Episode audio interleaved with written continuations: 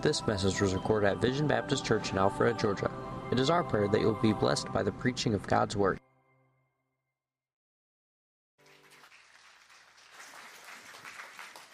All right, take your Bibles and go with me to the book of Joel in the Old Testament. Joel is the second in the 12 minor prophets there. This is an unusual book for you to get to hear from, but God wrote it, and it's good. Amen? Now, here's what's happening in this story there has been a plague of locusts and insects that have come through the nation of Judah and literally destroyed everything. And that was God's judgment on the country of Judah, which is two tribes out of the 12 tribes of Israel. And right behind that is an army coming of the Assyrians is going to come through and destroy the country in chapter 2.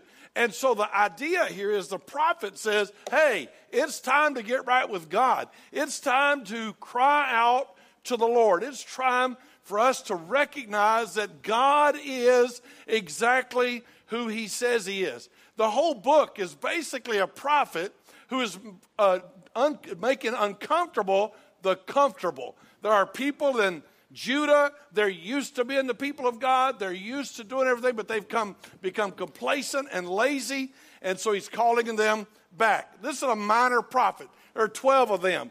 Hosea, Joel, Amos, Obadiah, Jonah, Micah, Nahum, Habakkuk, Zephaniah, Haggai, Zechariah, and Malachi. You're going to get to know those books real good over the next few months, and you're going to learn a little bit about them. Uh, these 12 made up one book in the Tanakh or the Jewish Old Testament minor has nothing to do with their message being minor, it has to do with their length. They're shorter than the other books. You got Isaiah, Jeremiah, and Ezekiel, and Daniel, and they wrote long books. This book, Joel's written to the southern tribes, or what's called Judah.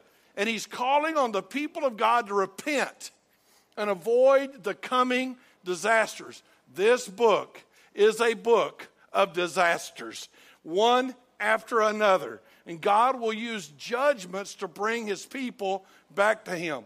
They wouldn't listen to the prophets, they wouldn't listen to the preachers, and so God brings calamity and catastrophes over the land to give them a stronger message, to call on them to repent. So Joel's ministry is to make uncomfortable the comfortable. The people are in deep moral decay. They were complacent, they were comfortable, and they're spiritually apathetic. This could describe the United States of America or the people even of Vision Baptist Church. And God often used calamity and hardship to teach us things that we refuse to learn any other way. Um, in Peru, they, they, had a saying, a Spanish saying was, uh, La letra entra con sangre. Uh, you can get a letter into them, but it might take a little blood. You got to hit them hard enough to make them learn it. You got to get, get their attention. That's the idea. So, you know, back in the old days when I went to school, if you couldn't learn it the easy way, after a few whippings, you could learn it. And so that's basically what the book of Joel is about. Go with me, if you would, to verse, uh, verse 15. This book, the key to this book is a thing called the day of the Lord. The day of the Lord. Uh, you, when you read the Old Testament, you're going to find that word a lot of times. After today, Lord willing, you'll have at least a slight understanding what the word day of the Lord means. Number one thing it means is a day of destruction. Look at Joel 1:15. Alas for the day, for the day of the Lord is at hand, and as a destruction from the Almighty shall it come. Underline that word, destruction. You see, God was like, hey, that's it. I've been patient long enough. I've worked with you long enough. And so I'm bringing judgment on you. It looks, it looks like I'm going to knock you down before I can pick you up. It looks like I'm going to break you before I can raise you up.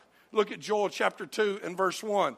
It's coming and it's terrifying. This day of the Lord is coming and it's terrifying. The Bible says, Blow ye the trumpet in Zion, sound an alarm in my holy mountain. Let all the mountains of the land tremble, tremble. For the day of the Lord comes, it is nigh at hand. It's a scary thing. It's a scary thing. Judgment is coming. Judgment's marching towards the people of Judah. People will not be able to stand when the judgment comes. Look at Joel chapter 2, verse 11. These are just the times he mentions the day of the Lord. In Joel 2:11 it says, "And the Lord shall utter his voice before his army, for his camp is very great, for he is strong that executeth his word. For the day of the Lord is great and awesome, very awesome, terrible, very terrible. Who can abide it? God is moving. A day of judgment is coming. It's a final and great day. Joel 2:31. The sun shall be turned into darkness and the moon into blood before the great and terrible day of the Lord. That's going to happen at the end of the world. You, we heard about that in the book of Revelation, and we'll get around to that again in the future. And people needed to make a decision. When you know death is moving, hell is coming, when you know that judgment is coming, it's time to wake up and say, I need to cry unto God. This, there is a real God, and He really is powerful, and I can't just act like it's not true. Look at Joel 3.14.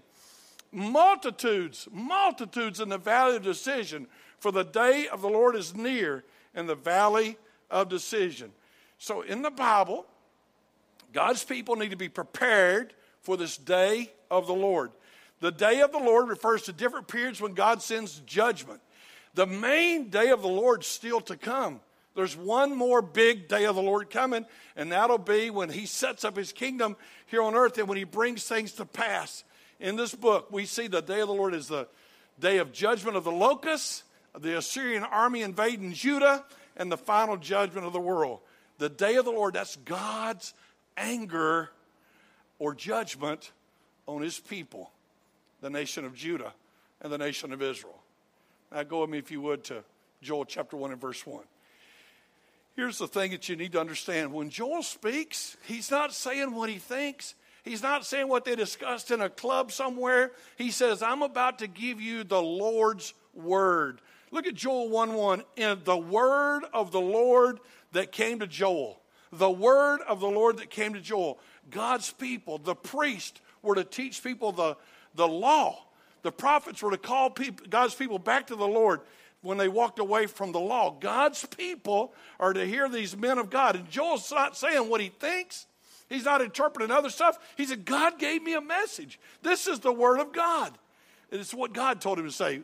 We need to learn there's only one true voice of authority. It's not science, it's not politics, it's the Word of God. God's given us some authority.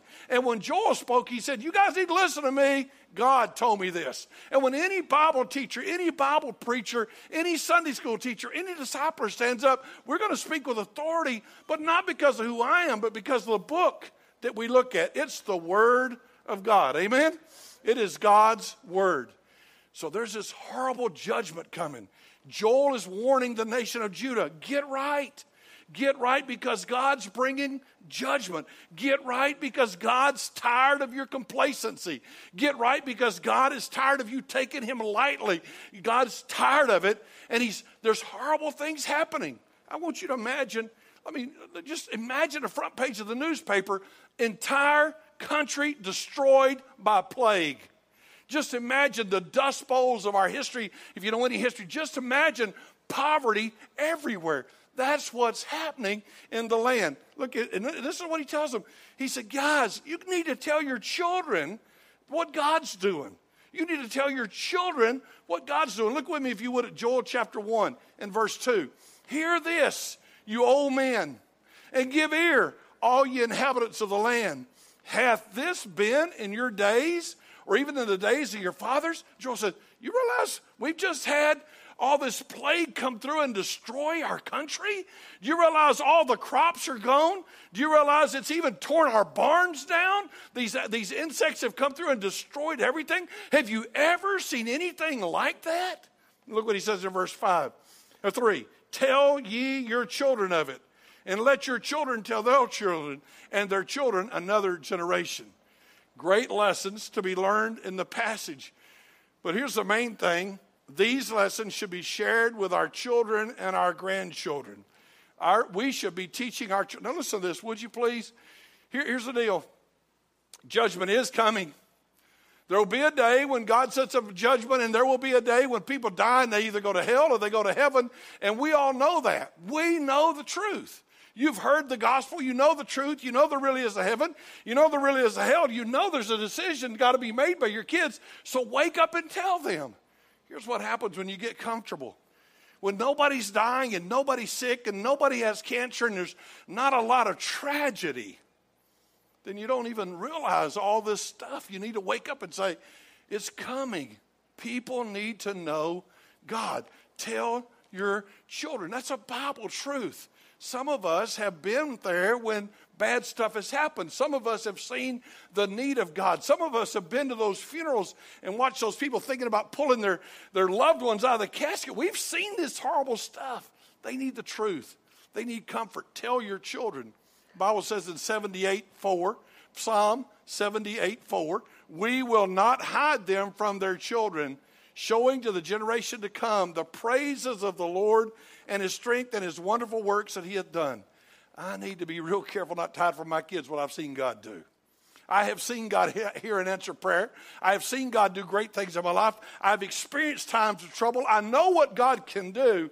I need to be careful, like Joel said, to tell my kids and my grandkids. In Genesis 18 19, Abraham will teach his children. The Bible says, I know him that he will command his children and his household after him. And they shall keep the way of the Lord to do justice and judgment, that the Lord may bring upon Abraham that which he's spoken. You see, what's going to happen is, oh, Abraham's going to talk to his family. Can I just, can I remind you? I know, man, we live in prosperity. This is Alpharetta. This is almost like a little taste of heaven on earth because it's so beautiful and everything's so good and everybody's got good jobs, everybody's driving nice cars, and everything seems to be going so good. Like there's no need to worry about things that are eternal. Like there's no need to worry about people dying and going to hell. It's, there's no need for any of that. But that's not what the Bible teaches. Abraham said, I'll tell my kids. Are you telling your kids? Daddy, are you taking the responsibility to make sure your children know the things of God? Keep your children from a world of hurt. Keep your children from an eternity in hell. Make a decision. In Joshua 24 15, you know the verse. Joshua said, As for me and my house, we will serve the Lord. Joel starts off and says, Guys, what I'm about to tell you, God told me. And I'm going to tell you what you should do with what God told me. Tell your kids and tell your grandkids all you old people, tell everybody else, this is from God. Be sure and tell them. Go with me to Joel chapter 1 and verse 4. The calamity is teaching everyone their need to repent. The calamity is teaching everyone their need to repent. Joel 1 4, the Bible says, That which the palmer worm hath left hath the locust eaten, and that which the locust hath left hath the cankerworm eaten, and that which the cankerworm hath left hath the caterpillar eaten. It's time to wake up from sinful slumber. They wouldn't listen to the preachers, and now God's wrath is extended in a different way through calamity. Please listen to this. he's God. He's big enough to control all these locusts that come through. He's big enough to control all these armies. He's the creator of the universe, and he will be respected. And he will be honored. And he will get our attention. So Joel says in Joel chapter 1 and verse 5, it's time for the pleasure seekers, the drunkards, the drinkers of wine to wake up and pay attention. See, everybody's having a good time. Everybody's just enjoying life like there's no tomorrow. Eat, drink, today. Enjoy it, for tomorrow you may die. Let's have a good time. Grab all the gusto. Live out the life you want. And Joel said, Boy, you better wake up. God sent that through, and so you should awake. Look at Joel 1 5. Awake, you drunkards, and weep, and howl, all you drinkers of wine, because of the new wine it's cut off from your mouth. All of a sudden, the partying's starting to cease. You know why, don't you? The locusts came through. Now there's no more grapes to make wine. There's no more fun. There's no more parties. The money's run out. The country's in big trouble. And he said, Y'all better wake up. Y'all better wake up. Y'all better wake up. They've even stopped giving offerings. Look at Joel chapter 1 and verse 9. No offerings are left because of the calamity. Joel 1 9 says, The meat offering and the drink offering is cut off from the house of the Lord. The priest and the Lord's ministers mourn. all of a sudden there's no more partying and there's no more preaching and praying. There's no more seeking God because it's all gone and they've quit coming to make offerings. All their income, all their produce is gone. This is a Great Depression far worse than the Great Depression. In Joel 1:10 the Bible said the field is wasted. The land mourns for the corn is wasted, the new wine is dried up, the oil languishes. Wake up, partiers. Wake up, fun time lovers. Wake up, everybody's enjoying life to the fullest. Wake up, there's a God in heaven, and He's trying to get your attention. They're to wake up. They've not been paying attention, they've not been listening to the Word of God. We should always be sensitive to God, never indifferent to what He wants to do in our lives. Worship, which would have been secondary anyway, is now cut off. There's no more coming to God. Wake up, partiers. Wake up, fun lovers. Wake up, adventure seekers. Wake up. There's a God in heaven. You need to pay attention to him. By the way, he's talking to Judah. These are the people of God. They know better. It's kind of like talking to us and saying, Wake up, there's a God in heaven. We get complacent, we get satisfied. We just kind of go about our lives and tag God onto it. He said, Wake up. Now go to Joel chapter 1 and verse 11. Joel chapter 1 and verse 11. He says to the farmers and the workers, It's time to be ashamed. Look at verse 11. Be ye ashamed, O you husbandmen, all you people that take care of the vines, and all you people that take care of the farms. Howl, O ye vine dressers, for the wheat and for the barley, because the harvest of the field is perished. No more harvest. The vine is dried up. Grapevines are gone. The fig trees languish. The pomegranate tree, the palm tree, and the apple tree, even all the trees of the field are withered. Joy is withered away from the sons of men. Now, you know, this is a fertile country. I mean, this is like a drought hitting California, and there's no more grapes, and there's no more oranges, and there's no more of any of the things that give us so much pleasure. It's all gone. They've lost their joy. They're ashamed and they're embarrassed. Their hearts are filled with despair. There's no hope. God's judgment is seen everywhere. They step out of their house and they can see the trees are dead. They can look out and see all, the, all their plants are dead. They can see all their income is gone. They've lost everything. No grapes, no figs, no apples, no trees in the field. Here's a big lesson God's big enough to control the elements and bring this drought. God's big enough to use the locusts to destroy everything. Farmers, you think I'll go plant a field, I get a harvest, we get rich, we enjoy life. He said, No, no, no, you need to understand something.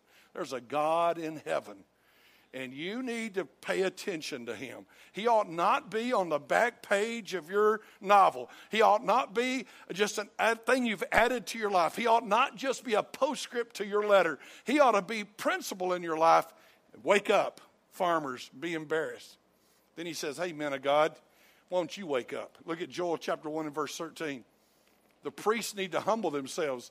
The ministers need to humble themselves. Joel 1:13, gird yourselves and lament you priest, howl, you ministers of the altar. Come, lie all night in sackcloth, you ministers of my God. For the meat offering and the drink offering is withholden from the house of God. Hey, guys, hey, partiers are having a hard time, farmers are having a hard time, preachers are having a hard time. It's bad everywhere. That's what Joel says. They needed to cry out the preachers with broken hearts. They needed to have all night prayer meetings. They needed to see how desperate the situation was. They needed to cry out to God with all their hearts. This is a time of intense spiritual labor.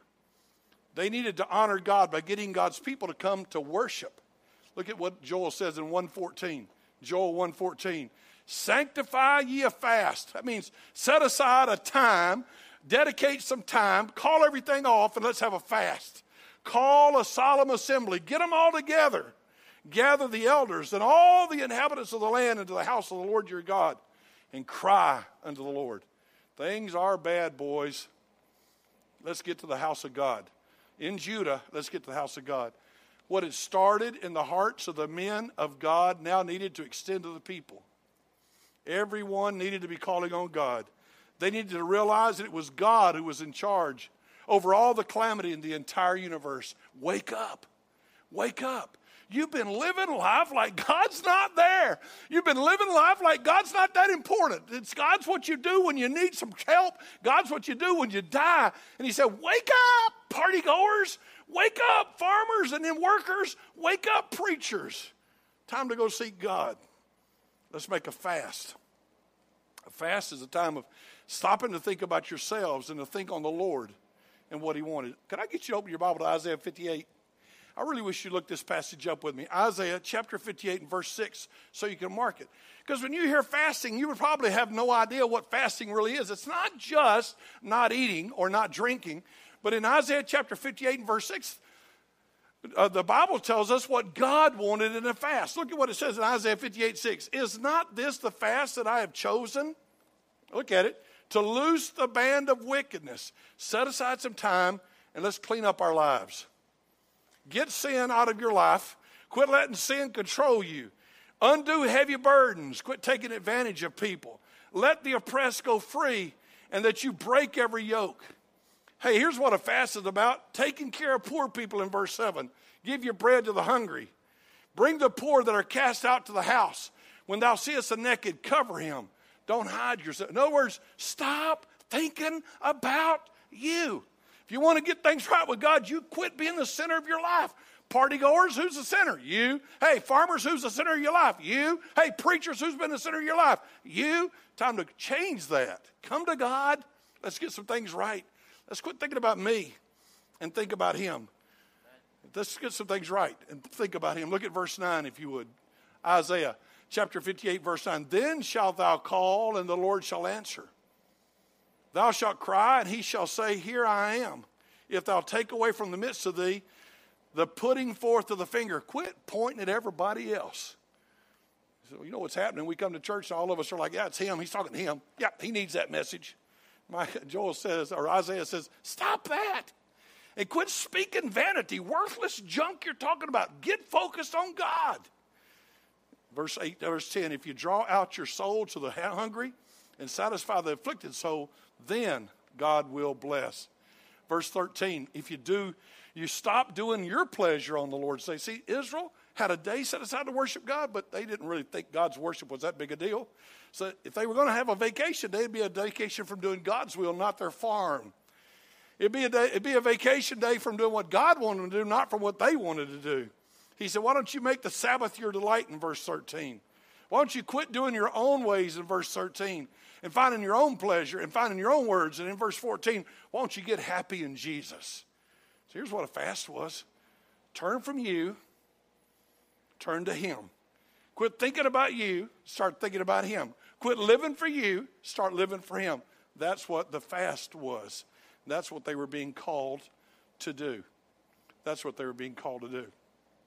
They needed to understand that all of this was happening was God's judgment. Look at Joel 115. Alas for the day, for the day of the Lord is at hand, and as a destruction underline, from the Almighty shall it come. We'd like to blame it on the Democrats, the Republicans, the politicians, Wall Street, the businessmen. We'd like to, we'd like to pin it on the, uh, the, the, the, the weather patterns and weather occurrence. And here's what Joel said uh uh-uh, it's God. It's God. Now, Judah, you can imagine what Judah's thinking, can't you? Judah's like, wait, wait, wait, wait. Yeah, bad years, you have good years, but this one's not just a bad year. This isn't just a bad harvest. Everything's been destroyed. God's trying to get their attention. I don't know if you can see this. And this is to Judah. It's not to us, but it certainly applies to us. How many times has Austin Gardner gotten so hung up on his own lifestyle his own things, what he wants, his own pleasures, his own desires, that God's kind of taken second seat. Hey, when things are really bad, a buddy of mine, his kid was born, this is 40 years ago, but his son was born, and we looked through the window because you couldn't go to the babies back then. And we looked through the, uh, the window at the little kid uh, sleeping in there, and his chest was caving all the way down to his spine. And it was the most horrible, horrific thing we'd ever seen, scared us to death. Before the doctor ever said a word, we knew something was wrong. And my buddy said, We got to pray. And we ran upstairs to the little chapel, and we cried, and we prayed, and we begged God to save his little kid named Andrew. And we begged God to save his life. We begged, and we'd come back down and look, and then we'd run back upstairs and we prayed because we knew there was nothing we could do but trust God. It's amazing how, in those hard times, we know. What's Joel saying? You guys wouldn't listen to the preaching. you guys kind of take the Bible like, eh, eh, eh, we hear it every week. He said, so somehow God's got to get his message through. So he sent the locusts. So he sent destruction. So he sent calamity. So he sent judgment because here's what he's saying wake up and listen to me. That's what he's saying. Do they not realize that the joy of serving God has gone? Look at Joel chapter 1 and verse 16. Is not the meat cut off from before our eyes? Yeah, joy and gladness from the house of our God, isn't it cut off? Used to, you came to church and it was like, wow. You came to the temple and you worshiped and you praised and you brought your offerings and you thought how great your God is. He said, but now it's not that way. Everywhere we turn, tragedy. Everywhere we turn, calamity. The partygoers aren't happy. The farmers aren't happy. The preachers aren't happy. The country is destroyed. And what Joel's going to say is if only that was all of it, an army is coming this way too. This is only the first step. God wants our attention. They have seen total destruction Look at Joel chapter 1 and verse 17, if you would. Joel chapter 1 and verse 17. The seed is rotten under the clods. What in the world is God doing? you understand? The bugs came through and destroyed everything, and now the seeds are under the clods, and God's seen to it they're rotting. There's going to be no growth. The garners are laid desolate. The barns are broken down. The corn is withered. Hey, you don't even have a place to store anything anymore. Destruction has come to our whole country. Verse 18 even our animals are feeling the pressure. The beasts are groaning. The cattle are perplexed. They have no pasture. The flocks of sheep are made desolate. Everything is horrible because God wants his people to call on him. Joel's not taking pleasure in the message. Joel's trying to say to them, guys, let's get right before more judgment has to come our way. And I know we teach and preach and believe in the grace of God, but you know God's not going to just put up with us born again believers acting like He's not important. You know He's going to call our attention to come to Him and serve Him and honor Him and live for Him. You know this isn't a game. This isn't just a Sunday morning religious exercise. There is a God in heaven, and this is real. But what happened in Judah is what happens all over the world. Do you realize when everything's just so good, did you know that prosperity brings its own sin with it? Did you know that prosperity causes you to relax? You know that prosperity is a way to choke you off? I was in China in 1999, and I got to meet a man that spent like 20 years in a communist prison. And I was so blessed. Everything I'm saying to him, I'm having to get it through an interpreter. We're talking. And I told him, I said, I am so honored to meet you. I'm so honored to share with you and hear all the things that God's done. He told me about hours he would be made to stay on his knees till his knees hurt. And he would go to sleep and they would beat him with sticks to make him stay awake. And I told him, I'm so glad none of that's happening. And I pray God will prosper you and bless you like he does in our, our churches in America. And he said, Please don't. Please don't. Persecution's so much better for us. He said, We know there's a God. We seek him. But you Americans are so prosperous, you have forgotten God. I would remember looking at him like I was thinking, well, I have never heard anybody talk to me like that. I mean, since when don't you want to prosper? And he said, persecution reminds us of God. That's what Joel's about. Go with me to Joel chapter 1 and verse 19. This calamity is calling on them to repent. Verse 19, O Lord, to thee will I cry. For the fire devours the pastures of the wilderness, the flame has burned all the trees of the field. The beasts of the field cry also unto thee, for the rivers of waters are dried up, and the fire devours the pastures of the wilderness. Look, look at that, underline in verse 19. This is where we want to get to today. O Lord, to thee will I cry. This week, a friend of mine had cancer knock on his door. He's an Arequipa, Peru. His name is Walter Mesa. He's a great guy. I've known him for 25 years. Walter was a fallen down drunk and came to know Christ as his Savior. I was preaching one time in Hunter, the church what he was a member of, and I was preaching there, and I said, If you're here today and you've been living a dirty life and you think God could never save you, if you got the sins of the world holding you down, if drunkenness has your life, there are people in this room that have been exactly where you are, and God has saved them and changed them, changed them and given them a new life, and He can do that for you. And Walter hollered out from about six or eight rows back, Yeah, that was me. Yeah, that was me. Always been so sweet to me, always hugged me, always said kind things to me, but this week pancreatic cancer knocked at his door. I can only imagine that alone and quiet in the dark, he's crying out to God like never before.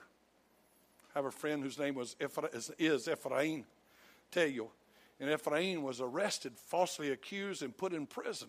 He was a pastor he was arrested for something he didn't do, and he would later prove he didn't do it. He'd get out, but he would spend six months in prison before that, in the hard prison, in the one where they beat you up and everything else. And I said, Well, what was it like, Ephraim? He said, I can only tell you this. That first night, stripped naked in a dark, cold room with no clothes on and no light, after having been yelled at and screamed at and kicked and beaten, God was sweeter to me than ever before because I had nowhere else to turn. I was alone.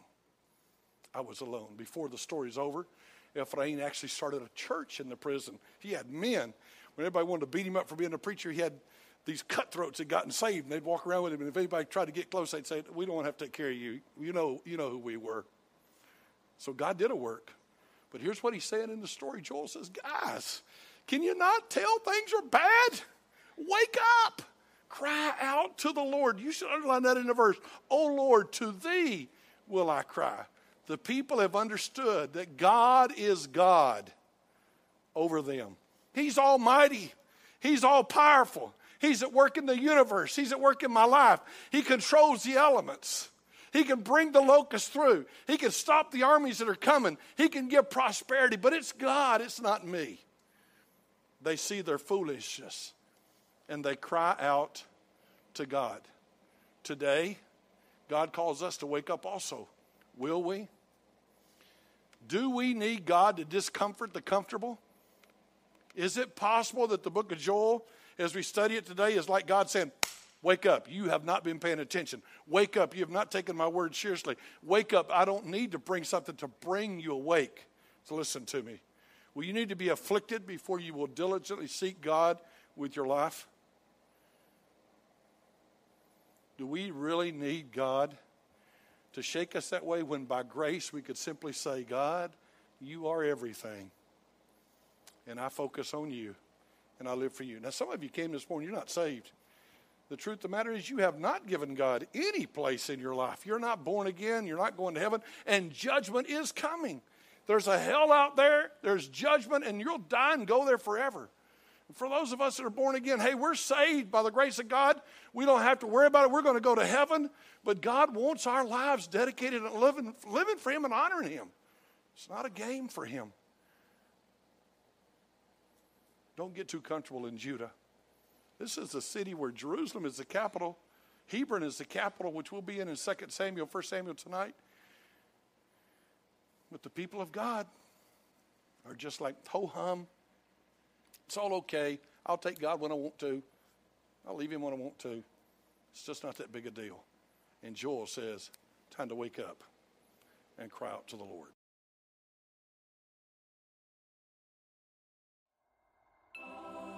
This message was recorded at Vision Baptist Church in Alpharetta, Georgia. For more information, log on to www.visionbaptist.com where you can find our service times, location, contact information, and more audio and video recordings.